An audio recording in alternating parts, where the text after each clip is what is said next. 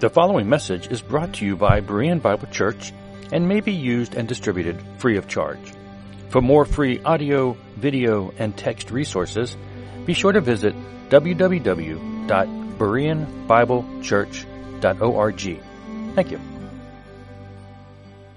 Good morning, Bereans. We are continuing our study of 1 John this morning. And I've been saying the whole time in this study that this epistle is written to Christians. It's written to those who have trusted Christ. And John's purpose in this epistle is to instruct his readers on how to have fellowship with Yeshua and the Father. Now, that's my take on this. Most people see this epistle as a series of tests to show who's saved and who isn't saved. John MacArthur, for example, says the immediate aim then of this epistle is to lay down the tests by which someone's spiritual condition can be determined. So, to John MacArthur, this is a test, and we can go around and test each other and make sure that each other is a Christian or not. Um, no, I don't think that's what this is about. Those who hold this view, though, would focus in on the verses we're going to look at this morning to kind of attempt to prove their point. Now, this section, chapter 3, verses 4 through 10, is a difficult passage of Scripture. I'm sure you're aware of that if you've read it. And just let me say that the translation that Gary read this morning, ESV, is a terrible translation of this text. Okay? Well, it's not your fault. I put it up there because that's what we use. But we'll compare texts and we'll see, you know. But uh, what we're going to do this morning is something a little bit different, all right? I'm just going to kind of give you an overview of verses 3 through 10 and try to explain to you what I think they are saying. Then we're going to come back in the following weeks and, and work through verse by verse and really pull out what's in here, but I want to get an overall picture of what's happening. All right, let's start by looking at verse 9, because verse 9 is, you know, 6 and 9 are where the controversy is. I want to look at it in the Christian Standard Bible, which I think translates this verse correctly. Most modern verses do not. He says this Everyone who has been born of God does not sin because his seed remains in him. He is not able to sin because he's been born of God. How does that make you feel? now, don't go questioning your salvation yet, okay? Let me get through this before you make any decisions on your future, all right? When you read that, pragmatically, you have to question what's being said here. I mean, do you sin? Do this. Do this, yes. Okay. Then, according to this verse, you're not a Christian. That kind of this kind of wipes out everybody, okay? There's nobody left if this is if this is what it's saying, all right? Look what Paul said about he, how we as Christians should live our lives. These are some of my favorite verses because they're so convicting. Philippians 2, 3, and 4. Paul says, Do nothing from selfish ambition or conceit, but in humility count others more significant than yourselves. Let each of you look not only to his own interests, but also for the interests of others. Now, Paul calls believers here to have a mind and attitude or thinking of humility, which was Christ's attitude. And this whole chapter is about humility. So, not to act in this way would be to act proudful, which would be sin. And do we, in humility, always count others as more significant than ourselves? Now, we do count some people more significant than ourselves. You know, we have this pecking order. And with these people we look up to, and then when there's us, and then there's people below us, and they don't even count, right? But he said we're to count others more significant than ourselves. So to not act this way is sinful. So pragmatically, 1 John 3 9 is a big problem because we all sin. Well, 1 John 3 9 is only not only a problem pragmatically, it's a problem doctrinally it doesn't fit with the primary rule of hermeneutics, which is the analogy of faith. Okay? Or Scripture interprets Scripture. And this means that no part of Scripture can be interpreted in such a way to render it in conflict with what is clearly taught elsewhere in the Scriptures. Now, do the Scriptures clearly teach elsewhere that believers sin? Absolutely, all right? Over and over, the Scriptures are continually calling believers to stop sinning. And the interesting thing here is what John writes here con- seems to contradict with what he writes in 1 John 1 8. If we say we have no sin, we deceive ourselves and the truth is not in us. Okay, so we can't say as believers that we have no sin, but if we do sin, we're not a child of God. Now, you see the conflict? 3 9 says, believers don't sin, can't sin. 1 8 says, if we say we don't, we're not sinning, we're self deceived. All right. Look at 1 John 2 1. My little children, I'm writing these things to you that you may not sin. So he's writing to Christians. Little children is identifying them as Christians, born of God. That's what he's saying. Those born of God. I don't want you to sin. But if you do, we have an advocate with the Father. Okay? So which is it? Do Christians sin or are they unable to sin? When reading 3:9 in the Christian Standard Bible, or you can read it in the King James Bible, we're faced with what seems like a blatant contradiction. And it's my opinion that the Christian Standard Bible and the KJV accurately translate 3:9. Look at how Young's literal puts it. Everyone who hath been begotten of God, sin he doth not, because his seed in him doth remain, and he is not able to sin, because of God he has been begotten. All right, so now I got you confused and you see the problem, right? Let me ask you this Does Scripture contradict Scripture? No. So there's got to be some way to reconcile these verses. But how we do that is not agreed upon at all, okay? There's a lot of different options out there. For example, John R. Stott in the Epistles of John, in the Tyndale New Testament commentary, gives seven traditional interpretations of this passage. Seven different ones. Many more solutions than seven have been offered to try to relieve this tension. But most either soften the force of the plain language of the passage or they else interject theological constructs that are foreign to the context of this epistle. And we're not going to look at all the different views, but I want to go over several of them just to see what's out there and hopefully see what makes more sense. Okay? Number one is called the habitual sin view. This is the most popular by far among evangelicals interpreters. And most translations as you saw the ESV this morning, adopts, adopt this habitual sin view. what this view says is in 1 John 1 8 and 10, John is saying that Christians are not free of sin, but that in 3 4 through 9, he is saying that no true Christian will have a lifestyle of sin. See, they argue that 3 6 and 9 is saying that those born of God cannot sin habitually. Bless you. Okay. Now, if I say you cannot sin habitually, what does that mean? No more than once a day? Twice a day?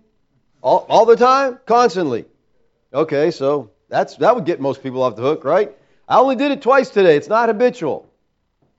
You know, how do you define habitual? Let's say it's nebulous. You can say, oh, no, no, I, I, I'm not habitually sinning. I only do it once a day or several times a day, whatever. See, 1, 8, and 9 recognizes that they do not sin, that they do sin occasionally. But they're just saying you don't sin habitually. And this distinction is based on the use of the present tense forms of the verbs in 3, 6 through 9 when speaking about sinning, which it is argued denote habitual sinning. Many of the modern translations reflect this view, Here's the one that was read this morning. No one born of God makes a practice of sinning. For God's seed abides in him, he cannot keep on sinning. This is the popular, the popular view. Now, look at these, the different translations here. The ESV has added the words practice and keep on. They're not in the text. All right? But see, you read a translation like that and you think, yeah, that makes sense because just the other translations don't. The Christian Standard Bible takes it absolutely. He doesn't sin, he's not able to sin. But see, that's hard to deal with, so they had to come up with ways, well, we got to figure out some way to do this. The modern literal version, 2019, put it like this Everyone who has been born from God does not practice sin. Because the seed abides in him, he's not able to practice it because he's been born of God. Let me just say about this modern literal version 2019 it is anything but literal. Okay, it's not. They add, they just, it's so biased that it, it makes me laugh that they call it a literal translation. And the problem with these translations is they use the present tense and they're trying to take that present tense and make it say things that it doesn't say. Because the present tense says nothing about habitual or non habitual character of sinning. It just shows that the author has chosen to depict the sinning as something in progress rather than as a completed action. The present tense is also used in 1 8, where the author says this If we say that we do not sin habitually, see, that's how you'd have to translate it if you want to use the present tense that way. Present tense here, present tense in the in 3 9, same thing, but they don't translate it that way here. If we say that we do not sin habitually, we deceive ourselves. So this is again a conflict because it's saying we don't, if we say we don't sin habitually, and then 3 9 says you can't sin habitually. So either way, if you're going to use that, you got a conflict. In both uses, sinning is said to be impossible for those born of God, and also where those who deny they have sinned are said to be self deceived. The present tense of the relevant verb is used, depicting the sinning as something in progress going on. Zane Hodges, who taught New Testament Greek for 27 years, says this There is no doubt that in an appropriate context, the Greek present tense can have a present progressive force, like he is sinning. But the introduction of ideas like continue to sin or go on doing require more than the Greek tense to make them intelligible. For this purpose, there were, there were Greek words available which are actually used in the New Testament. So he says if they wanted to say habitual or keep on, they could have done that. All right? For example, Luke 24 53. And we're continually in the temple praising God. Here, continually is diapantos, the Greek word. The same word is used in Hebrews 13 15. Through him, then, let us continually offer up a sacrifice of praise to God, that is, the fruit of our lips, acknowledging his name. The Greek present tense did not by itself convey the idea of continual or habitual or practice. If John wanted to say no one born of God makes a practice of sinning, he would have used the Greek words available to do that. He didn't. No first century Greek reader or hearer was likely to get a meaning like practice sin out of that text. John Murray, commenting on 1 John 3 9, writes this The interpretation that the regenerate person does not habitually sin labors under two liabilities. Number one, the term habitual is not sufficiently well defined term.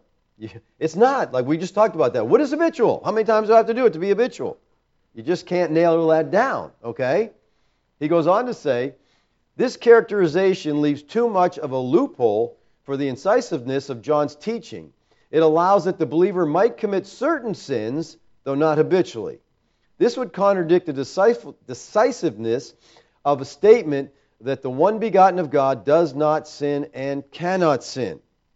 Smalley also unmasks this misuse of the present tense. He points out that 516 uses the present tense to describe specific sinful acts, not chronic transgression.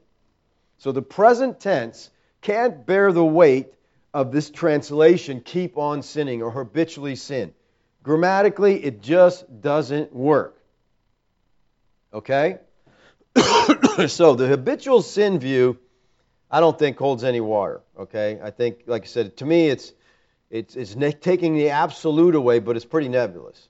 Because I can always say, well, that's not habitual. Habitual would be if I did it 10 times a day. You know? I mean, you make up your own standard, whatever it is. All right? Secondly, the sinless perfection view. Now, those who hold this view take 1 John 3 9 at face value. And they say they no longer sin. So they're trying to be true to the text, but I don't know how honest they're being. The Quietist movement that was originally popular among the Quakers and then became part of the Arminian perfectionist movement believed that you could come to a post conversion experience in which you momentarily became so totally surrendered that you never sinned again. Sinless perfection. One of the popular Quietist writers was Trumbull. He wrote this In this condition, a Christian does not even experience temptation for it is defeated by Christ before it has time to draw him into a fight. So think about this, people. Sinless perfection, no temptation. Let me just say, sinless perfection is a myth. Okay? Would you agree with me on that? Do you know anybody who's sinlessly perfect? Kath, it's your opportunity. now, if we hold this view, and we sin and we will sin, whose fault is it? Well, it can't be our fault because we're surrendered. Who do we blame it on? Now, within the sphere of preterism, there are some who are saying that all sin ended in AD 70, and therefore we don't sin today.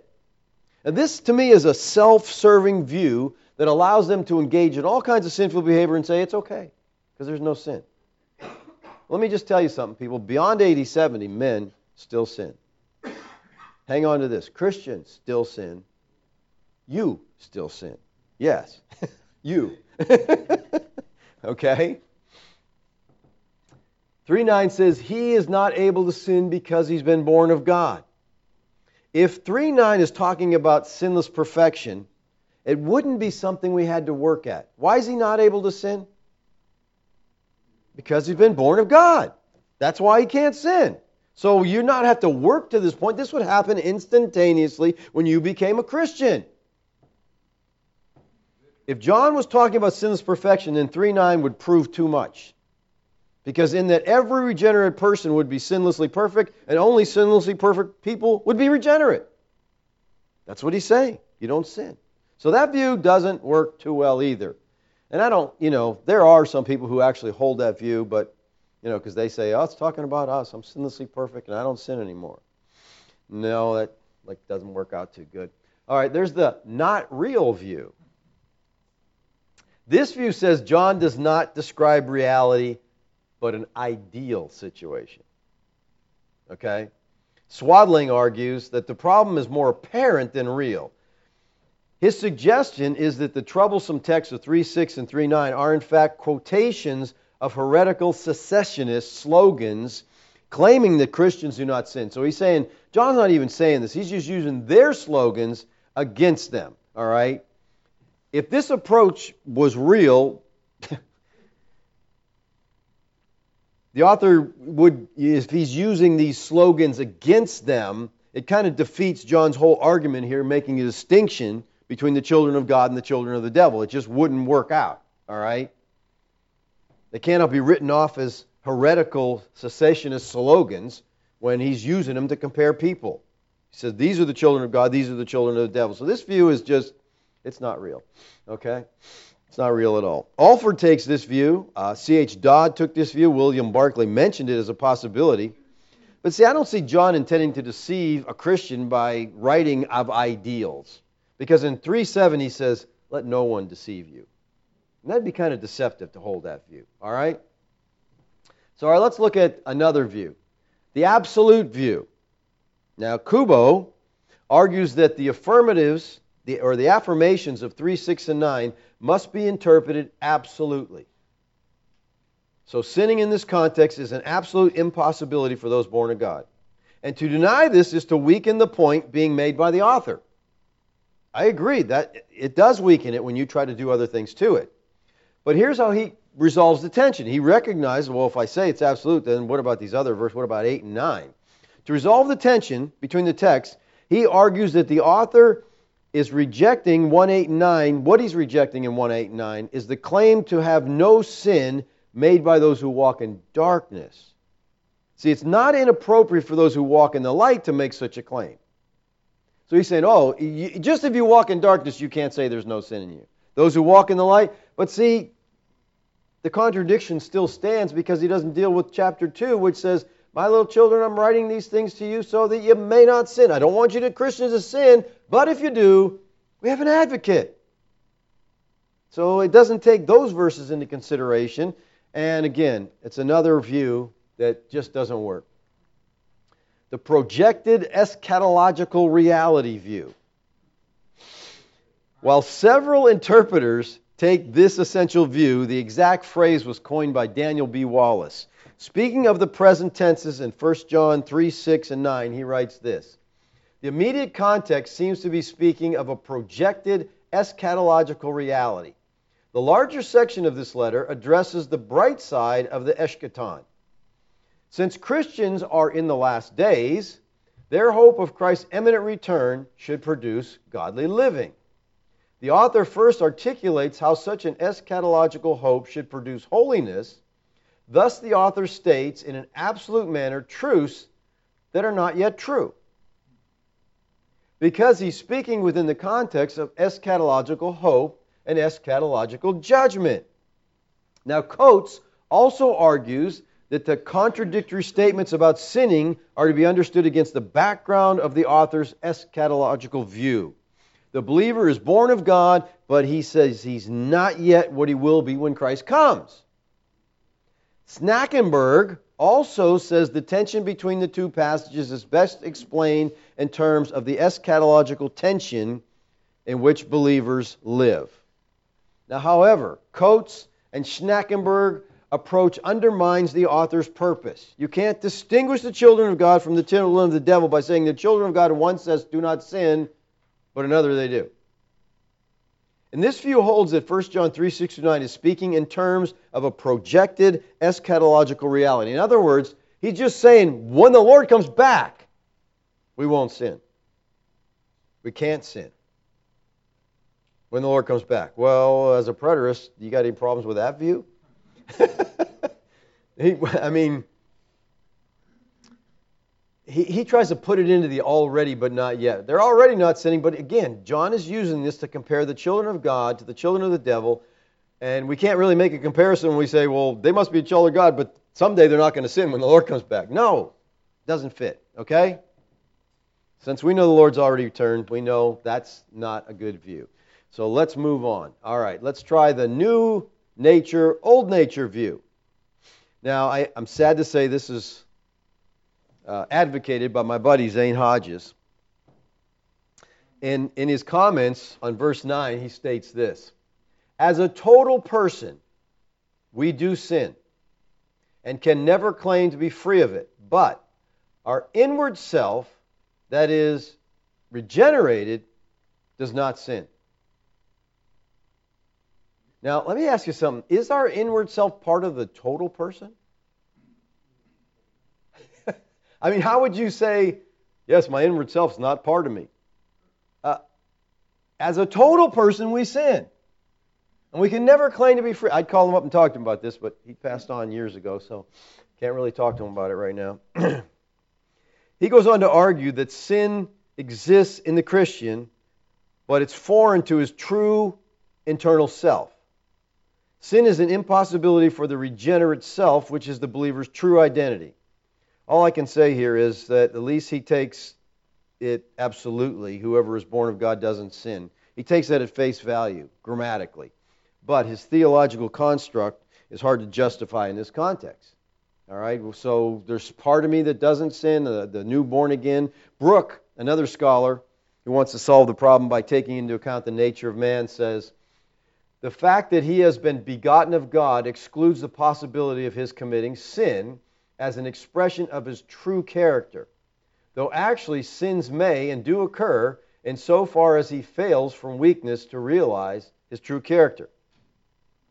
Again, another view that I can't buy. They're saying we sin, but not really us. And to tell you the truth, this bothers me because it sounds very Gnostic. Because the Gnostics were saying it doesn't matter what we do physically because it's not us. It's the spiritual that matters. So they're saying, well, yeah, your your total self sins, but your real self doesn't. Uh, that to me is okay. Let's move on. The contradiction view. You're going to love this view. Yeah. Raymond Brown, who I've quoted several times, he is a renowned Catholic Johannine scholar. He believes that a contradiction does exist and it cannot be explained away. He says this No other New Testament author contradicts himself so sharply within such a short span of writing. Bogart, likewise, says this is an unresolvable contradiction in 1 John in the matter of perfectionism. So they're saying, no, it's just a plain contradiction. How do these guys do that? Oh, the Word of God is contradicting itself. Well, then which one do we pick? Which one do we take? Whichever one we like? This is just, this is really ridiculous. But these are scholars. I mean, like I said, Brown, I quote him a lot because he's, he's well known Johannine scholar. All right, none of these views are satisfactory to me. All right? So we have to ask can we interpret John's statement about sin and perfection without accusing him of contradicting himself like some do and without nullifying the argument? I think we can. Let's call it the specific sin view. Okay? Now, if we go back to the fourth gospel and look at how Yeshua uses the word sin, it may help us to understand what John means in our text. Same author, so let's go back to John chapter 9, 1 and 2. As he passed by, he saw a man blind from birth. And his disciples asked him, Rabbi, who sinned, this man or his parents, that he was born blind? Well, Yeshua responds, It was not that this man sinned or his parents, but that the works of God might be displayed in him. Now, let me ask you this is Yeshua saying here that the son or the parents had never sinned? He said, It was not this man nor his parents who sinned. Is he saying they never sinned? No. He's saying that the blindness was not due to something specific that they did. He's not saying they didn't sin. All right, at the end of this chapter, Yeshua said to certain of the Pharisees, He says, If you were blind, you would have no guilt. But now that you say we see, your guilt remains. The word translated guilt here is the Greek hamartia, and it should be translated sin. Again, let me ask you was Yeshua saying that if the Pharisees were physically blind, they would be sinless? No. Again, he's talking about a specific sin that was characteristic of them in their rejection of Christ. We see this in the upper room discourse. Yeshua told his disciples, If I had not come and spoken to them, they would not have been guilty of sin. But now they have no excuse for their sin. So let me ask you is Yeshua saying that they, in the context of the world, would be sin free if he hadn't spoken to them? So if, if Christ had never come and spoken to these people in the world, would they have been sin free? Is anybody sin free? No. He's speaking of a specific sin, and here it is rejecting Christ. So in each of these cases, the terms are absolute, some specific sin is in view, and I think the same principle applies to the language of 1 John, where John is speaking of a specific sin. Now again, to get everyone to agree on that, we've got a different different ideas here on what sin it is. Hall Harris suggests that in 3 6 through 9, John is not talking about sin generally, but rather focusing on one sin specifically. And he says that sin is a failure to love one's brother. He notes that loving the brethren is a theme that runs throughout the epistle, and failure to do so is the only specific sin his opponents are ever charged with. I agree with that, okay? Loving the brethren is undoubtedly a major theme in 1 John and the following context, verses 11 through 15 of chapter 3, moves into the explicit warning against not loving one another. So, what do you think about this view? That this sin is not loving. Let's see if we can put it into verse 9, see how it looks. Everyone who has been born of God loves others. Because his seed remains in him, he is not able to be unloving, because he has been born of God. Does that make this verse any easier to take? No, it doesn't make it any easier to take at all. Okay, we've nailed down one sin specifically, but boy, how does that help? I mean, is it, have you ever had a time in your life where you've been unloving to another person? No, okay. Colin G. Kruse in the Pillar New Testament commentary has this to say, and I think this is helpful. He asked the question, in trying to understand this text, is anomia the key? He says, one way forward is to recognize that the passage 3629 is part of the treatment of the connection between knowing God and doing righteousness found in 229 through 310. In this passage, the author provides a basis for distinguishing the children of God from the children of the devil. In doing so, he makes a connection between sin and the devil three times. This connection is made both by explicit references to the devil, 3, 8, and 10, and implicitly by equating sin, hamartia, and lawlessness, anomia. anomia is found only in 3 4 in 1 John. All right, so this is the only time that John uses this word, is in verse 4. And here's what John says Everyone who commits sin practices anomia. And sin is anomia. That's the word for lawlessness here. Now, well, you look at that word, lawless, and you think what? Breaking the law, right? It's not what he's saying here at all. And, you have to really, again, you got a translation that's saying this. It, it would better say, uh, everyone who commits sin practices rebellion or something like that. It, it's, it's something more directed against God. Um, in the Septuagint, translation of the Old Testament, we find anomia used to translate no less than 24 different words, Hebrew words. The most frequent one is the Hebrew word avon, for which English words like wickedness or iniquity are good equivalents. In some places in the Septuagint, anomia has satanic associations, and in two places it's used to translate Belial. These things help us see that how they get the teaching later in the Jewish text that the sin of the people of Israel was brought about by the power of wickedness, by Satan and the spirits. And he quotes here a lot of pseudepigrapha texts, a lot of Qumran texts. Uh, people who commit sins are called children of iniquity in the Qumran text. So among the Gospels, only Matthew uses anomia, and he does so consistently in association with false prophets or others who oppose God's kingdom, and always in association with the last days or the final judgment. In the Pauline corpus, the single form anomia, in all cases but one, is used to denote a sinful power at work in the world and one to which Christians must not submit themselves. Paul uses this word to describe the man of iniquity in 2 Thessalonians 2 3. No one who deceives, let no one deceive you in any way. For that day will not come unless the rebellion comes first, and the man of anomia is revealed, the son of destruction. So it's a strong term. Now, in the New Testament, anomia, meaning transgressions of the law, is completely absent. You never get that meaning from the New Testament, that he's breaking some law. They are, of course, but that's, this word is stronger. All this suggests that when John says sin is anomia, he does not mean sin in, is a violation of the Mosaic law. Uh, the word law, nomos, doesn't even appear in 1 John. Rather, he is saying that human sin is anomia when it involves an opposition to or rebellion against God. Now, a number of exegetes consider anomia to mean more than lawlessness. Anomia may have the meaning of rejection and opposition of God's will and his rule.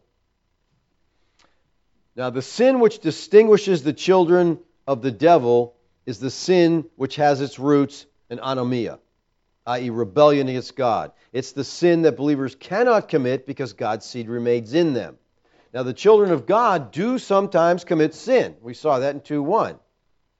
But the one thing they cannot do is commit anomia, the sin of rebellion, the sin of the devil. We could say that the sin that John is talking about here, and what I think it boils down to very clearly, is the sin of rejecting Christ. You cannot do that, believer. That's what he is telling the believers here. And it fits into his theme because he's also writing to give them assurance, right? 1 John 5:13, These things I have written to you that believe in the name of the Son of God, that you may know that you have life. I'm writing these things so you'll know you have eternal life. And, you know, because these false teachers are committing this sin, they're pro- propagating this stuff, and he, they're worried. You know, can we do this? And he says, no, you, you don't have to worry. Now look what he, let's go back to the gospel. He says, 824. I told you that you would die in your sins. For unless you believe that I am, he is not in that text. Unless you believe that I am, he's using the tetragrammaton there, okay? I am Yahweh. Unless you believe that I am, you will die in your sins. All right, without faith in Christ, you're going to die in your sins. Look what he says in 1 John 4 2 and 3. By this you know the Spirit of God. Every spirit that confesses that Yeshua the Christ has come in the flesh is from God. See, the Gnostics, pre Gnostics, they were saying he wasn't really a man. It was just a spirit that came upon a man, then left. You know, God can't be a man. Flesh is evil. It can't be him. So he's saying, unless you say that he's come in the flesh, is from God, and every spirit that does not confess Yeshua is not from God. If, you, if, these people are saying, no, he wasn't really a man, they're not from God. This is the spirit of Antichrist, he says, which you heard was coming and now is in the world already. Now, notice how John closes this epistle. If anyone sees his brother committing a sin not leading to death, he shall ask, and God will give him life to those who commit sins that do not lead to death. There is a sin that leads to death. I do not say that you should pray for that. All wrongdoing is sin, but there is a sin that does not lead to death. So he's saying here, listen, there is a sin unto death. Don't even bother praying for that. I think we can identify the sin unto death with something that fits the grammatical and historical context of the epistle. Many writers have supported the idea that the sin unto death is the sin of unbelief or rejection of Christ, which is a major theme of Johannine writings. So if we connect 3, 6, and 9 and 518, we see that the impeccability of the Christian, the way that the Christian cannot sin, is he cannot reject Christ. The sin unto death is the sin of unbelievers, not of believers. This explains the statement that the one who is born of God does not sin and cannot sin. They can't do this. This is the sin they cannot do. Now, in 1 John 3, John is writing with two distinct and radically different groups of people in mind. And this is clear from the first verse. He says, See what kind of love the Father has given to us that we should be called children of God. All right? Saying we're children means we've been born of God. All right? So that's who we are. We're children of God. And so we are. Then he says this The reason the world does not know us is that it didn't know him. So he's making a, two groups here. We got the children of God, and then you got the second group being the world. Now, in verse 10, it is clarified that the term world, as used here, means children of the devil. By this it is evident who are the children of God and who are the children of the devil. Whoever does not practice righteousness is not of God, nor is the one who does not love his brother. Now, this way of radically dividing humanity is typical of John. We see a similar thrust in two passages from the fourth gospel. Remember, same writer, so he's going back to the fourth gospel. And look at what we see here in John 15, 18, and 19. If the world hates you, you know that it hated me before it hated you. If you were of the world, the world will love you as its own. But because you're not of the world, but I chose you out of the world, therefore the world hates you. Contrast children of God, children of the world. John 17, this is the Lord's Prayer. I've manifested your name to the people whom you gave me out of the world. I'm praying for them. I'm not praying for the world. But for those whom you have given me, for they are yours.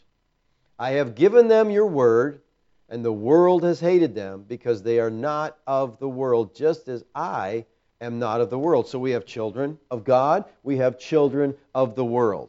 Now, he says in 3 4, everyone who commits sin practices lawlessness. Lawlessness. Now, the term everyone here in this verse does not include the children of God. It's not universal in the sense of including both classes of people under consideration. And it's clear that everyone who commits sin does not apply to the children of God because verse 6 categorically states, No one who abides in him sins, and verse 9 says, No one born of him commits sin. Now, the parallel construction in 3, 3 says, And everyone who has this hope purifies himself. So we see the comparison there between 3 and 4. They refer to mutually exclusive classes of people. Everyone who has this hope purifies, those are the children of God. Everyone who commits sin, they're of the devil. So we could say that anomia, as a definition for sin in this context, applies only to the children of the devil. It's a kind of sin in the sense that it represents disobedience or rebellion fostered by a particular orientation to sin. The people that John was warning his readers about held beliefs that involved a denial that Yeshua was the Christ, the Son of God, come in the flesh. 1 John 4 2 and 3. And that his death was necessary for the forgiveness of sins. They didn't believe that his death was necessary because they didn't believe it was really him because, again, the flesh is evil, so God couldn't take on flesh. They were totally denying the incarnation. So John uses anomia only once in this epistle, and that's when he defines the sin of the world the children of the devil. What is the sin of the children of God? John does say that God's children sin, right? He says in verse 9, if we confess our sins, he is faithful and righteous to forgive our sins. If we confess, he forgives. Now, here the context clearly has reference to the sins of the children of God, and the key word here is unrighteousness. Now, in 517, again, the context clearly has reference to the sins of the children of God, and we find this all unrighteousness is sin, there is a sin that doesn't lead to death. The word unrighteousness here is adikia. All right, so when John talks about the sins of the children of God, he uses adikia. When he talks about the sins of the children of the devil, he uses anomia.